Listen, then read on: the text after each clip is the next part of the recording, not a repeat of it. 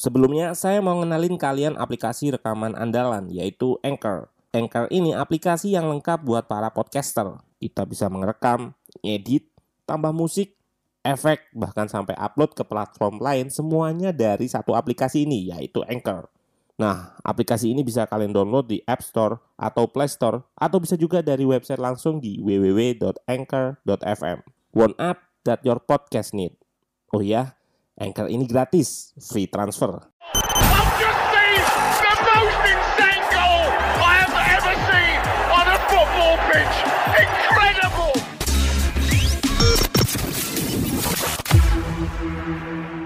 Halo, selamat datang di channel Ruang Taktik. Di episode kali ini ada format baru yaitu berisikan opini tentang hal-hal yang berbau sepak bola. Di episode pertama ini, kita akan bahas istilah yang cukup sering muncul di kolom komentar YouTube Ruang Taktik, yaitu soal miskin taktik. Sorry to say, istilah ini digunakan cukup berlebihan dan salah kaprah. Mengapa harus saya luruskan? Karena di buku kurikulum sepak bola Indonesia atau Filanesia, masalah bahasa ini ditaruh di awal materi. Kenapa di Filanesia ini ditaruh di awal dan jadi materi soal bahasa ini? Yaitu karena untuk merumuskan sepak bola itu butuh bahasa yang objektif. Bahasa objektif itu maksudnya bahasa yang diterima oleh semua kalangan. Dalam artian mudah dicerna. Di Filanesia ini juga mencontohkan soal sebuah istilah juga. Pemain nggak main dengan hati, pemain kehabisan bensin, dan segala macamnya. Nah, jika kita dihadapkan terhadap bahasa-bahasa yang seperti ini, maka masalah di sepak bola nggak terdefinisi dengan jelas. Yap, pemain nggak main dengan hati itu nggak nggak jelas gitu. Pemain kehabisan bensin itu nggak jelas. Nggak jelasnya di mana? Di solusinya. Misalkan si A bermain dengan nggak bermain dengan hati. Lalu solusinya apa? Menggunakan hati atau meminjam hati orang lain? Nah itu nggak jelas. Sama dengan kehabisan bensin. Apa sih kehabisan bensin ini? Kita butuh bahasa yang universal, yang bisa diterima semua orang, yang bisa dimengerti gitu. Jadi ketika menyebut tim kehabisan bensin, itu lebih tepatnya adalah misalkan ya, tim tersebut nggak mampu bermain selama 90 menit gitu atau tim itu kedodoran eh, stamina-nya di menit ke-60 atau sekian. Nah, solusinya kalau disebut seperti itu, maka akan jelas gitu. Solusinya adalah peningkatan stamina. Nah, sama halnya dengan miskin taktik ini. Yang seringnya itu Zidane kalah misalkan, miskin taktik. Ole kalah, miskin taktik. Arteta kalah, Frank Lampard kalah, miskin taktik. Pirlo kalah, miskin taktik. Jadi definisi permasalahannya nggak jelas. Dan lagi kata-kata miskin itu terlalu berlebihan digunakan. Miskin itu kan kalau di KBBI itu disebut uh, tidak memiliki ya, lebih berkaitan dengan autonomi, kekurangan, serba kekurangan atau nggak memiliki. Nah kalau disandingkan dengan taktik berarti pelatih-pelatih yang disebutkan tadi serba kekurangan taktik atau nggak punya taktik bisa dibilang seperti itu. Nah sebelum kita menjudge sebuah pelatih yang kalah dengan sebutan mesin taktik itu, kita pelajari dulu soal lisensi dari pelatih. Nah pelatih itu punya lisensi banyak nih. Ada tahapannya gitu. Misalkan ada seseorang menyebutkan punya lisensi gitu dari negara Malaysia atau negara A, B, C gitu. Nah kita patut mempertanyakan lisensi apa yang dia punya atau strata yang dia punya atau bisa dibilang kayak kelas gitulah misalkan kita baru kelas 1 berarti ya kita masih dasar nah sama dengan lisensi kepelatihan lisensi kepelatihan itu kalau di Indonesia ada D itu grassroots atau ya kita mempelajari hal-hal yang berkaitan dengan kelompok usia gitu usia 16 dan segala macam yang paling tinggi adalah pro dan yang mengeluarkan itu biasanya federasi yang paling tinggi. Misalkan nih, kita nyebutin pelatih-pelatih yang tadi di Eropa. Untuk bisa bermain membawa timnya berlaga di Champions League itu harus mempunyai lisensi UEFA Pro. Di Indonesia sendiri pernah ada kasus yaitu tahun 2020 kemarin yang Teko yang nggak bisa mendampingi Bali United karena lisensinya A gitu AFC A. Belum mempunyai lisensi AFC Pro. Apa kaitannya lisensi ini dengan sebutan miskin taktik tadi? Nah, dalam menempuh lisensi-lisensi tadi ada yang namanya materi, materi yang diberikan untuk level yang pro pastinya udah ada masalah taktik. Seperti Andrea Pirlo kemarin di tesisnya dia menyebutkan cara mengekspos ruang antar lini, cara menggunakan orang ketiga, run in behind dan segala macam. Nah, inilah yang mendasari kenapa di Villanesia juga bahasa ini diperlukan yang universal artinya yang bisa diterima semua orang dan nggak bikin ambigu lah nggak bikin kita bingung gitu. Nanti kalau kita bahas dengan bahasa yang universal bahasa yang bisa diterima semua orang maka solusinya akan terdefinisi dengan jelas gitu. Seperti halnya yang terjadi di ya TV-TV lah TV-TV terutama Indonesia gitu. Itu sering oh, saya lihat istilah-istilah yang cukup menurut saya cukup berlebihan uh, abstrak ya abstrak gitu jarang sekali um, pandit atau komentator di TV itu menyebut berbau hal-hal teknis gitu seperti ruang antar lini atau progresi atau sirkulasi seperti itu. Nah, hal-hal inilah yang perlu kita kembangkan di ekosistem sepak bola Indonesia. Karena kita tahu negara kita tertinggal sangat jauh dari peringkat aja kita lihatlah peringkat aja dari uh, Jepang, dari ASEAN itu kita terlibat tertinggal gitu. Nah, salah satu masalahnya ya bahasa ini. Makanya di Villanesia ditaruh di halaman awal merumuskan bahasa sepak bola yang objektif itu sangat penting. Nah, mis kata-kata miskin taktik balik lagi kita ke pembahasan yang awal tadi, miskin taktik ini nggak merumus, nggak mencerminkan perumusan sepak bola yang objektif. Jadi, ketika saya misalkan melakukan analisis uh, Arteta gitu, langsung dibilang Arteta miskin taktik atau Arteta lawan Lampard, Lampard kalah, Lampard langsung dibilang miskin taktik. Nah, ini saya mau melakukan pembelaan terhadap manajer-manajer ini. Manajer-manajer ini punya lisensi UEFA Pro. Jadi ya nggak mungkin gitu mereka nggak punya taktik atau serba kekurangan taktik. Inilah yang mendasari kenapa istilah tersebut nggak tepat gitu digunakan untuk mengomentari sebuah manajer. Nah, kalau misalkan di uh, skala lokal lah, skala lokal sepak bola kita. Apakah pantas juga disebut uh, miskin taktik?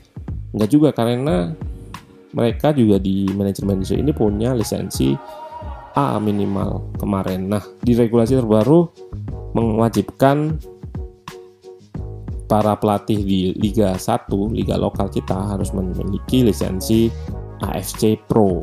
Nah, itu yang peraturan baru, tapi sayangnya kan liga kita nggak berjalan. Jadi aplikasinya masih masih belum tapi udah banyak pelatih-pelatih yang mengantongi lisensi AFC Pro. Aplikasi all-in-one dan menjadi andalan para podcaster buat rekam podcast mereka namanya Anchor.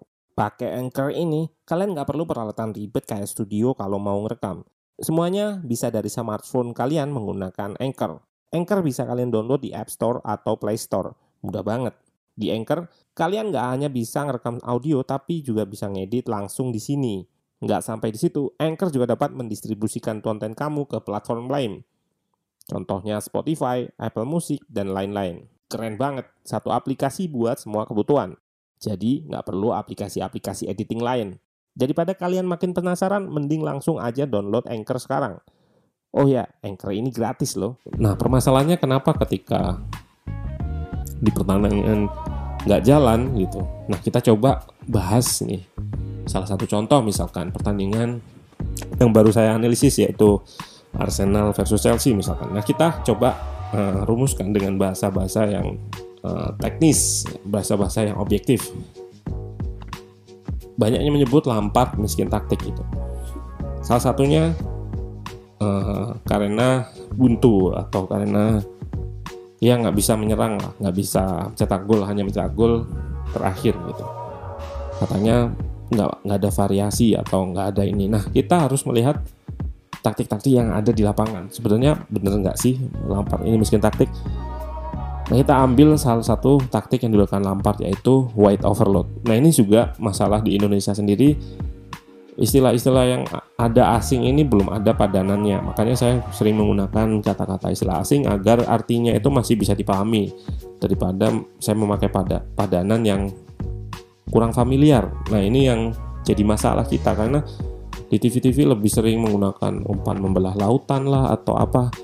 Itu nggak nggak menjelaskan gitu apa yang terjadi gitu. Bagaimana sebuah kita menginstruksikan gitu kepada anak didik kita misalnya kita jadi pelatih atau ke anak kita atau ke adik-adik kita coba kamu bikin umpan membelah lautan gitu.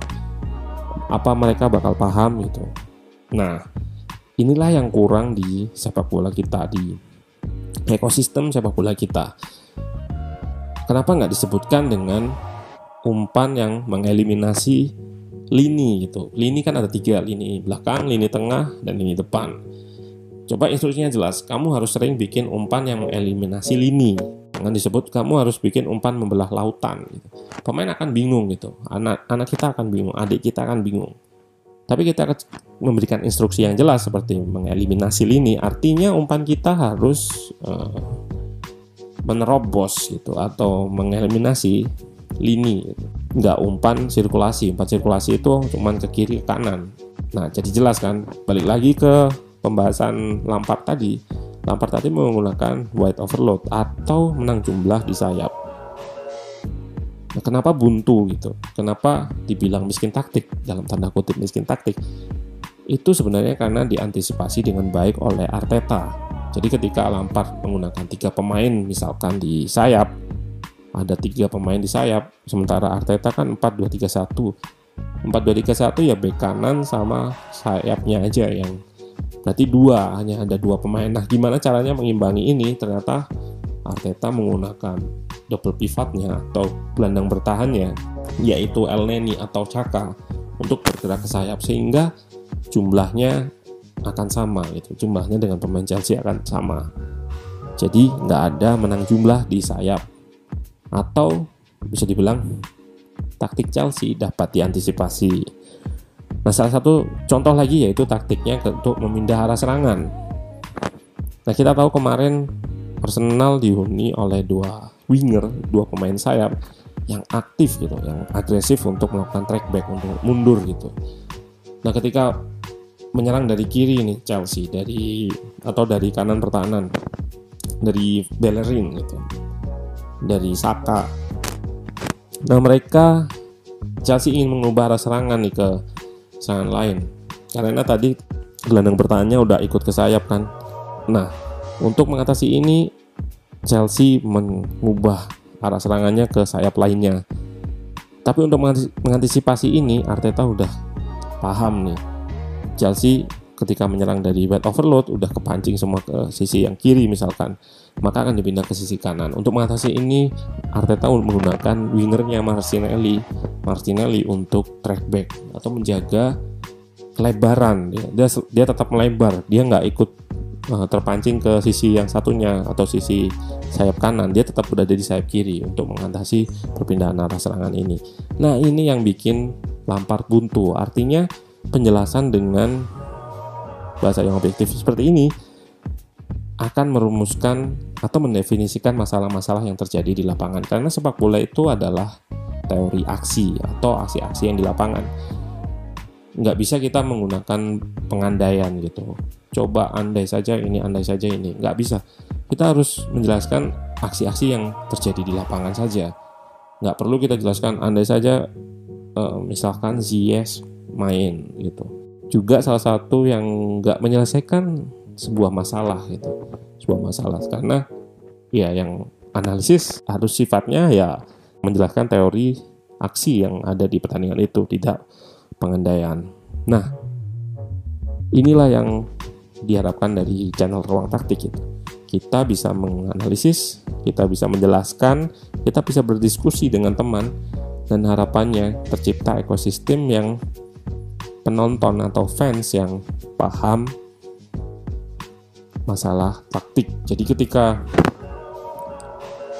tayangan di TV itu kan mengikuti mengikuti apa mengikuti penonton ya. Jadi kita ketika penonton udah seneng gitu dengan tayangan yang sifatnya bombastis gitu bahasa-bahasa bombastis yang udah saya contohkan tadi uh, sorry itu saya ya maka ya TV akan mengikuti dengan memberikan eh, komentator-komentator uh, yang pandai menggunakan bahasa-bahasa bombastis. Akibatnya broadcast banyak ya sepak bola kita ya tetap seperti ini gitu. Namun lain halnya jika kita kritis gitu. Jika kita ngerti jika penonton semua tahu gitu.